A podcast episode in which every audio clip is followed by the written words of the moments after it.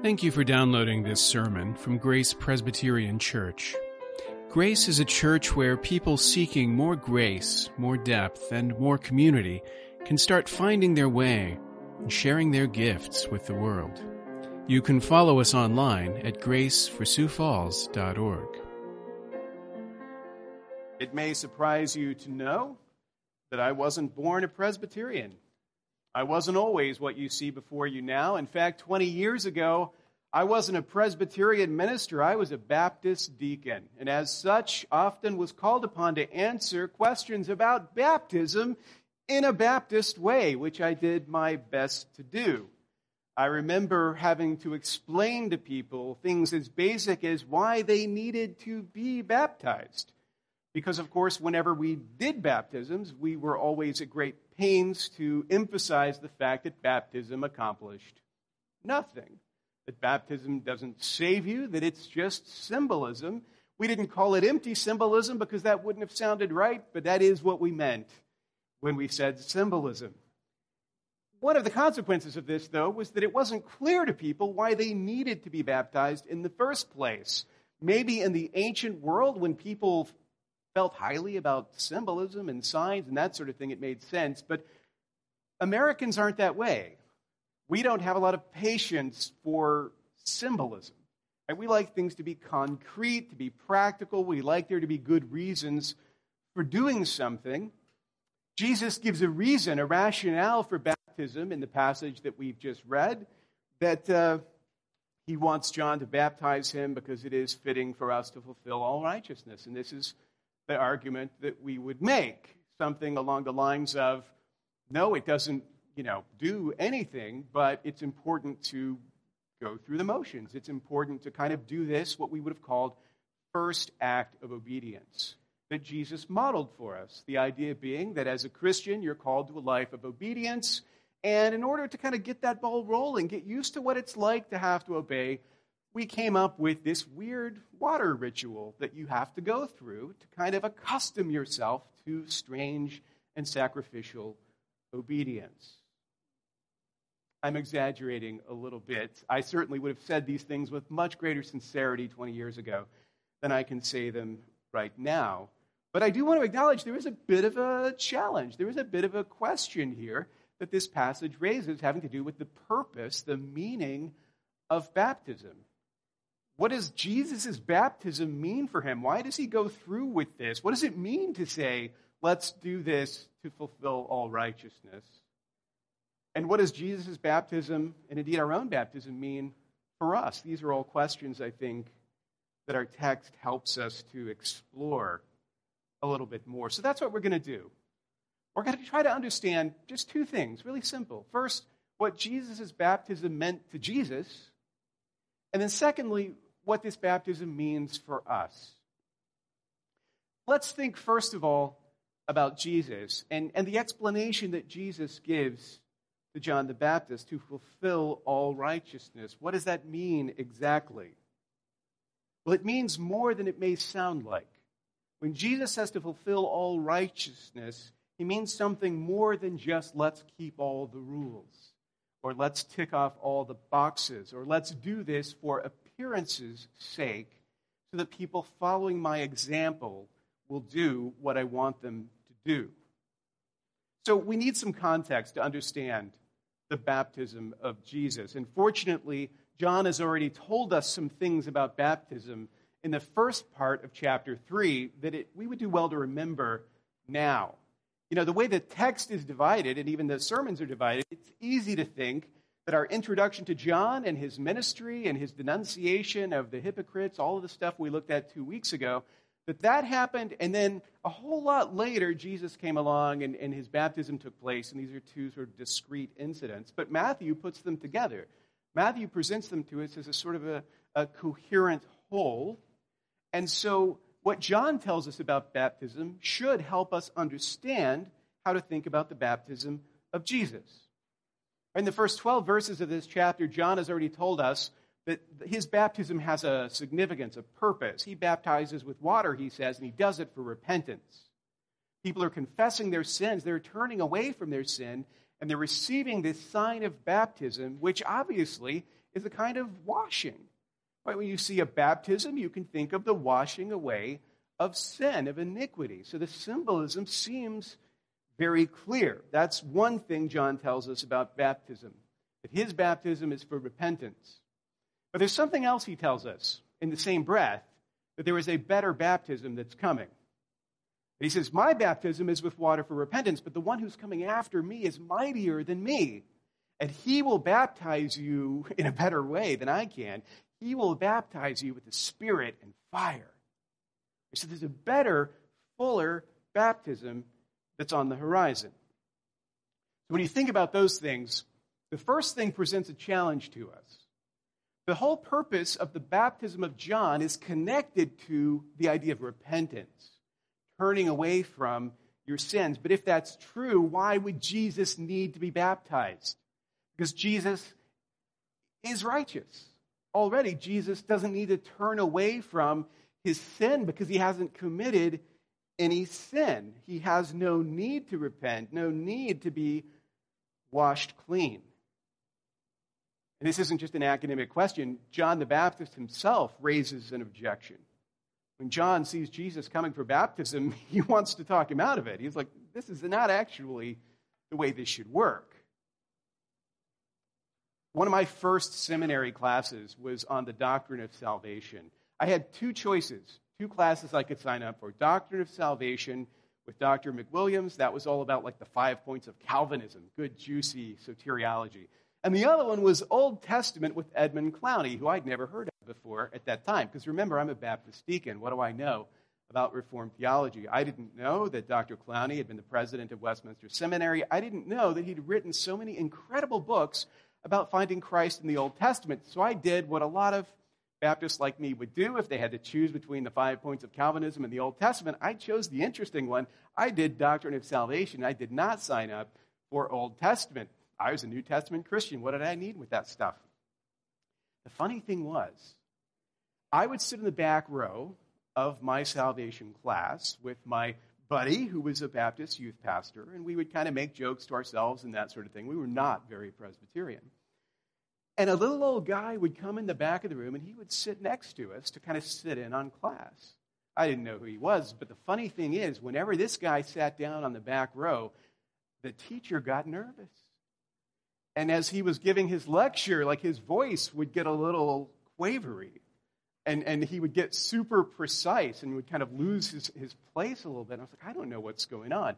I had no idea that this nice little old guy was Dr. Clowney, who was teaching the incredible class on Old Testament history and had been a professor to my professor. Understandably, whenever Dr. Clowney came in, what my professor would have preferred to do is say, Here, you take the lead. Here, you teach the class. And I imagine John the Baptist must have felt something similar because he was a sinner. Right? He was proclaiming a message of repentance that applied to him as well. And now people are coming to be baptized, and some of them are hypocrites, and he denounces those people. He says, What are you doing here? You need to repent truly. You need to show works that are worthy of repentance. And then Jesus comes. And John's like, Wait a second. You've come to me for baptism. I need to be baptized by you. Now, the objection that John is making here is not a theological one. Like he's not saying, but Jesus, you are the sinless one. And this, I don't know if you heard me, but this is a baptism for repentance. So this doesn't apply to you. It's something more uh, visceral than that, something more basic. It has to do with John's sense of his own unworthiness. This is something like Peter, when Jesus says, I'm going to wash your feet. Peter gives a response. It's not theological, it's visceral. It's like, nah, no, you're not. No way in the world because you're up here and I'm down here. This can't happen. Right? So that's the, the basis. You are mightier than me. You are the one who is mightier. You have no need of this. How can I give this to you? And it's in that context that Jesus says, Let it be so for now, in order to fulfill all righteousness. Now, these are the first words Jesus speaks in Matthew's gospel. As we said before, Jesus is almost like not even a character in the story so far. We've seen baby Jesus, sort of a, a glancing glimpse of Jesus, but now he enters on the stage, as it were, and the first line that he speaks are these words about the need to fulfill all righteousness. If you think about it that way and the significance of this moment where Jesus presents himself, I don't think it's possible that what Jesus means when he says to fulfill all righteousness is something like, oh, John, you're right. I don't really need this, and it's not really appropriate for you to give it to me, but I do want to set a good example for everybody else, so let's just go through the motions. Let's just dot every I and cross every T so that people will know why they should get baptized. What he's saying has got to be more than that. Like, there's got to be a necessity for Jesus to receive this sign of baptism, something meaningful. There is. And again, it's the prophets who give us the context. Two prophets in particular help us understand what this baptism actually means. The first of those prophets is John the Baptist himself, who we called last time the last of the Old Testament prophets. It's that second thing that he told us when he said, There's a better baptism coming. The one who is coming, who's mightier than me, will baptize you with spirit and fire. So, spirit, Holy Spirit. Fire, think of fire this way. Some people, when they see that word fire, they think judgment. But I think probably what John is getting at here is not that, it's more to do with presence. Think of the, the, the bush that burned but was not consumed, where God reveals himself to Moses. Think of the author of Hebrews in Hebrews 12, quoting Deuteronomy 4, which says that our God is a consuming fire. So the Holy Spirit coming down, the presence, the divine presence of God, these will accompany this new and greater baptism. So, when does this new baptism come? Good question. Well, we'll recognize it because we'll see these, these manifestations, these signs. We should see something indicating the presence of the Holy Spirit. We should see some kind of divine presence, and we get it immediately. We get it immediately in Jesus' baptism.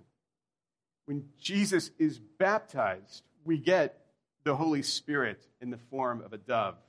When Jesus is baptized, we get the divine presence as the heavens are opened, and a divine voice declares the satisfaction of the Father in the Son.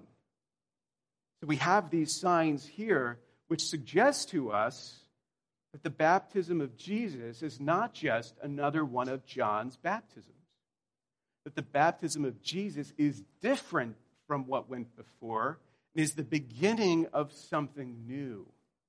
This fullness that has been promised is now being manifested. Right? And now a new baptism, a richer, fuller baptism is being inaugurated, and our Lord Jesus, as the first fruits, is the first one to receive this Holy Spirit sign. There's a second prophet who speaks to the significance and the meaning of Jesus' baptism. You won't be surprised to learn it is the prophet Isaiah who so often speaks to messianic themes. But we get this interestingly from Jesus himself. Because if you switch over to Luke's gospel, um, what we're about, what's about to happen, spoiler alert, in the next chapter of Matthew's gospel, Jesus is tempted in the wilderness. That's Matthew chapter 4. The same thing happens in Luke chapter 4. And then after the temptation in Luke chapter 4, Jesus is beginning his ministry. And at the start of his ministry, he goes to the synagogue in Nazareth. He opens up a scroll seemingly at random and he reads from Isaiah 66, the first two verses that you find there. And once he's read these words from the scroll, he says to the people there, This prophecy has been fulfilled in your hearing. Like, I am the fulfillment of that prophecy. Well, here's what he reads from the scroll. This is Isaiah 66. The Spirit of the Lord is upon me, because he has anointed me to proclaim good news to the poor. He has sent me to proclaim liberty to the captives and recovering of sight to the blind, to set at liberty those who are oppressed, to proclaim the year of the Lord's favor. So, at the beginning of Jesus' ministry, fresh off of his baptism and his temptation, this is the text with which he begins. this ministry of fulfillment. And there's some interesting words that are used here words of anointing. Now, think about the way the Bible talks about the gift of the Holy Spirit. How is the Spirit applied? What verb do we use to talk about the application of the Spirit? Well, oftentimes, when the Spirit is referred to, we talk of the Spirit being poured. The pouring out of the Spirit is the way the Bible will speak of that pouring out, the same way that oil is poured out in an anointing. That idea of anointing, we think of, of Samuel, for example, anointing David to be the king that God has chosen. He would have taken oil and he would have poured it out on his forehead to mark him, to anoint him as the one who is set apart. And of course, we know the meaning of the word Messiah is anointed one. The one who is the Messiah is the one who has been anointed as king. So here, you should be thinking, huh, you keep making this gesture with your hand when you do anointing, and it's a gesture similar to what you do when you baptize. And it is by design. In fact, in the ancient church, some baptismal rituals even included anointing as part of the sort of elaborate process. When we think about the way we administer baptism, it's good to think in your mind of the way an anointing, setting apart, would have taken place. Because, of course, the, the things pictured in the sacraments are, are complex, not only the washing away, but also the setting apart, the marking as distinct and special and holy. That, too, is pictured in baptism. When Jesus reads from the scroll and he says, Today this scripture has been fulfilled in your hearing, he means the message that he was commissioned to proclaim with the Spirit's power at his baptism has now been declared to them. So at Jesus' baptism, we see a, a bestowal of the Spirit upon him, and we see a commissioning to proclaim the gospel of the kingdom. These things together are, are part of the meaning of Jesus' baptism say, what does Jesus' baptism mean to him? Well, this is how we answer that question. Jesus is the first fruits, right? He's the first of this new humanity, and he received this sign as the first of us. His baptism opens the way for us. He might consecrate baptism in his own body that we might have it in common with him, as Calvin says. So it's true that what Jesus is doing here is meant to be an example for us, a picture for us, but not just to teach us the importance of obedience even when we don't understand, to show us the way. That as Christ, too, leading the way into the kingdom, receives this sign of the kingdom promises, that we, too, as we enter into the kingdom, receive that same sign, are marked with his name, are his people. Jesus was our head, our representative. And so it was right for him to be the first to receive this sign that marks us all. Because in that sign, in our baptism, we have a picture of our union with him. Our baptism calls us to be united to him. Now, the sign also pictures the shed blood of Christ washing away our sin. And although Jesus has no sin that needs to be washed away, it is his blood that does the washing. And it's appropriate then for him to receive the sign, and in the receiving of the sign, to fill it with meaning. In order to understand what Jesus' baptism means to him, Jesus' baptism is what makes your baptism mean something. It is because he was baptized that when you are baptized, it means something because he was the one whose sacrifice would fill the sign with its significance.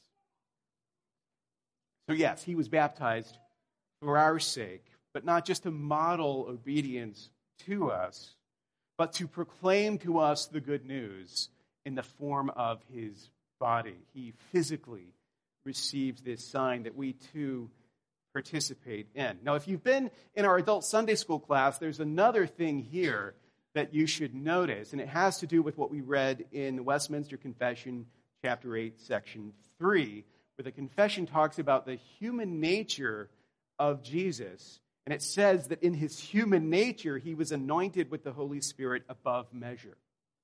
And we often think of the great works that Jesus performed as being manifestations of his divine nature. But the confession says that Jesus' humanity abounded in the Spirit beyond all measure, which models for us something like what humanity, when it's perfected, should look like.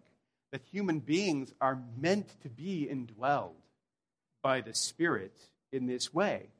But if you ask yourself, when did this happen? When did Jesus get this, this pouring out of the Spirit? Well, we see it happening here at his baptism. This is where we see his human nature being anointed with the Holy Spirit above measure. Finally, one last thing. And here I'm going to admit to you that I'm being speculative. You won't necessarily find this in every commentary. This is me connecting the dots. So, what I'm about to say, take it for what it's worth. Maybe, maybe this is just me seeing things that aren't there, but uh, I don't think so when you picture the scene, when you imagine John pouring out that water of baptism, that water of anointing on the head of King Jesus, after he's just proclaimed the coming of the kingdom and the coming of the king, you see that moment and you ask yourself, if I defocus my eyes a little bit, what does that look like? What it looks like is a coronation. Because this is what we do when we crown kings. Kings come before the, the, the public, right? The, the, the prophet or the archbishop or whoever goes through this ritual of anointing and a setting apart and a placing upon the head of the crown. And then, even after that's done, a declaration. Like there he is, a declaration of the greatness of the king. God save the king. Something like that is happening here. A king has been proclaimed, a king has arrived, a prophet has given him this sign that looks like anointing, a setting apart for a kingdom ministry. And now, once that's been accomplished, not only does the Holy Spirit descend in the form of a dove, but the voice of the Father from heaven itself declares his satisfaction. This is my Son, in whom I am well pleased. Worship him. That declaration seems to me like a coronation. The king whose coming was announced, is now here, and he's anointed and invested with power. And then this divine declaration comes and presents him to the world so that he can do the work of the kingdom that he has been called to. That at least scratches the surface of what Jesus' baptism meant to him and why it was significant, what it meant to fulfill all righteousness, to bring the promises of God to fullness fulfill in a sense of fullness, to himself embody perfect righteousness, so that he might bring us through union with him into that righteousness. Because if you are in union with Christ, then God is well pleased with you. The voice from heaven declares, This is my beloved Son, with whom I am well pleased. And if you ask yourself, what emotion is that an expression of? Like, what feeling, if a human being were to say something like that, if, if a human father said that about his son, what emotion would he be expressing? Well, it would be an emotion of delight, you know, pride. Well done. This is my son. I'm proud of him. I'm well pleased with him. I take delight in how he's turned out. Look at him. That's my boy. That kind of thing right? So it's an expression of delight and pleasure. And chronologically, it comes at an interesting place. This is not the end of Jesus' ministry when his work is accomplished. This is the beginning. This is how it starts. So file that away. The declaration of God's delight in the Son, his pleasure, his satisfaction comes not after the work is done, but at the outset the ministry of Jesus and the work of Jesus begins with a declaration of pleasure and satisfaction. And that's an example for us as well, because God's words of satisfaction in us come before the life of obedience, not afterwards. Now, obviously, in these words, there, there, there's more going on there. there. There's a declaration here of authority. If you say, This is my son, and I am the God who made all things, then you are investing that son with authority. You are saying you are well pleased with him. You are saying, He and I, we're like this. Whatever he says, I say. So clearly, authority is being bestowed. The psalmist in Psalm 2 says, I will tell of the decree. The Lord said to me, You are my son. Today I have begotten you. This is a kind of echo or fulfillment of that prophecy as well. But setting that aside for a moment, just imagine what it would feel like to hear those words declared by the Father about you. This is my son. This is my daughter with whom I am well pleased. You imagine hearing those words from God Himself what would you feel? Now, delight, happiness, yeah, but above all, rest. Because I don't know about you, but, but me, like, I worry that that's not how he feels when he looks at me. Like, I worry that what he sees when he looks at me is what I have left undone, or worse, what I've done. That he looks upon me and he is not well pleased. That he looks upon me and he's much worse than that. He's actually angry. And I can find myself worried about what I need to be doing in order to make him more pleased with me than he is. There are a lot of ways, I hope, in which you are nothing like me, but I suspect this is one of the ways that we're alike. That you carry the idea of the pleasure of God as a sort of burden. The idea of God's delight is this unattainable treasure that you hope maybe one day that will be the case. But it is hard to believe that He can look upon you that way now. It is hard to believe that God could look upon you now and say, This is my son, this is my daughter, with whom I am well pleased, with whom I am satisfied. And if you heard those words and could believe them, imagine the rest that you would feel, like the tension draining from your body, that you can lay that burden down, that you don't have to wake up another day remembering what you did the day before and how far short you fell from what you claim to be. Those words of delight would bring rest to us. I am well pleased with you. When I look upon you, I am satisfied. You give me pleasure. To hear those words from the Father, you are my beloved. Hear those words from the Father, what price would you pay? Like, what sacrifice would you make? What would you give up to get that seal of approval on your life? No more guilt, no more shame, no more feeling of inadequacy, no more striving, no more competing with all the righteous people around you, no more working and falling short to hear that declaration. Some of us dream of hearing it at the end of our lives. Some of us live lives in the hope that one day we will hear those words, Well done, my good and faithful servant, which is great. But imagine hearing them before the work begins.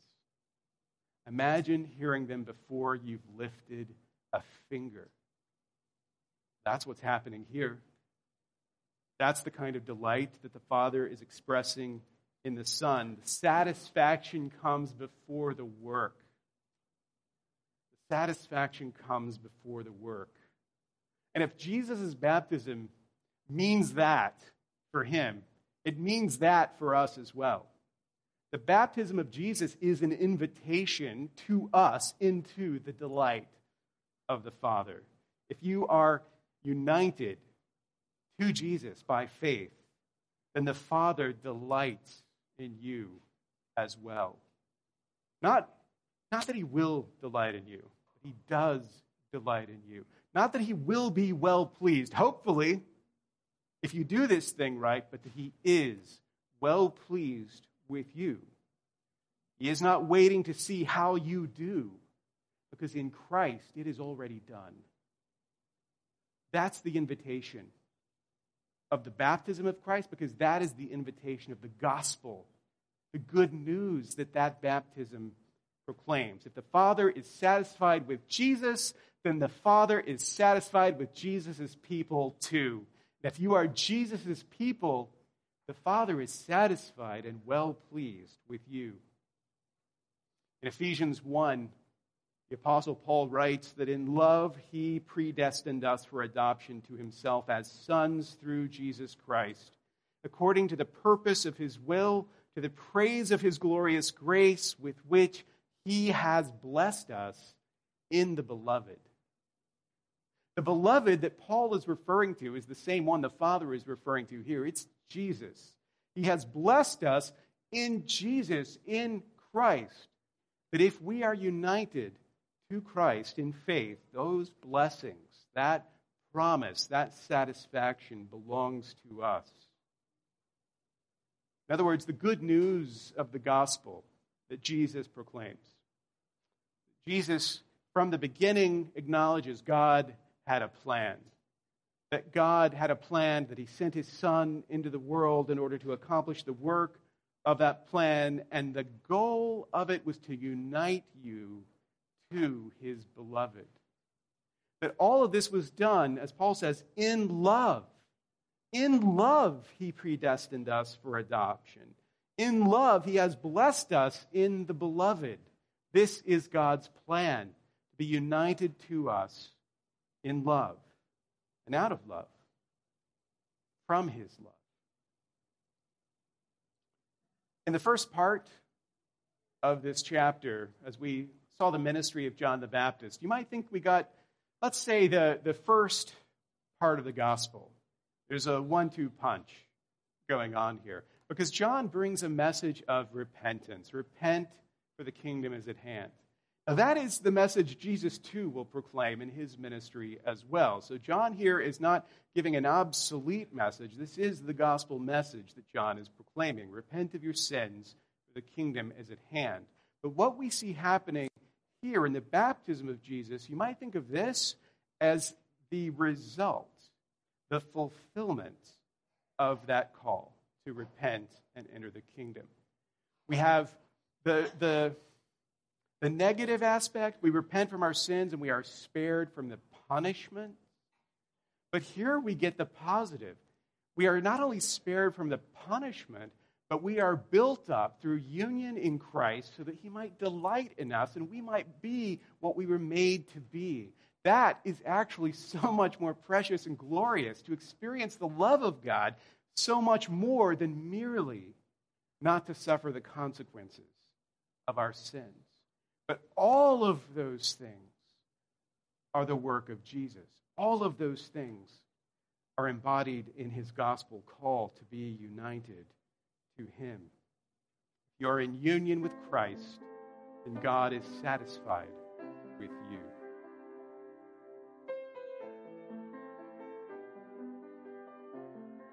Thank you for listening. You can find more sermons from Grace and information about joining us for worship by visiting our website at graceforsiouxfalls.org. We also invite you to visit the iTunes store and subscribe to the Sermons of Grace podcast.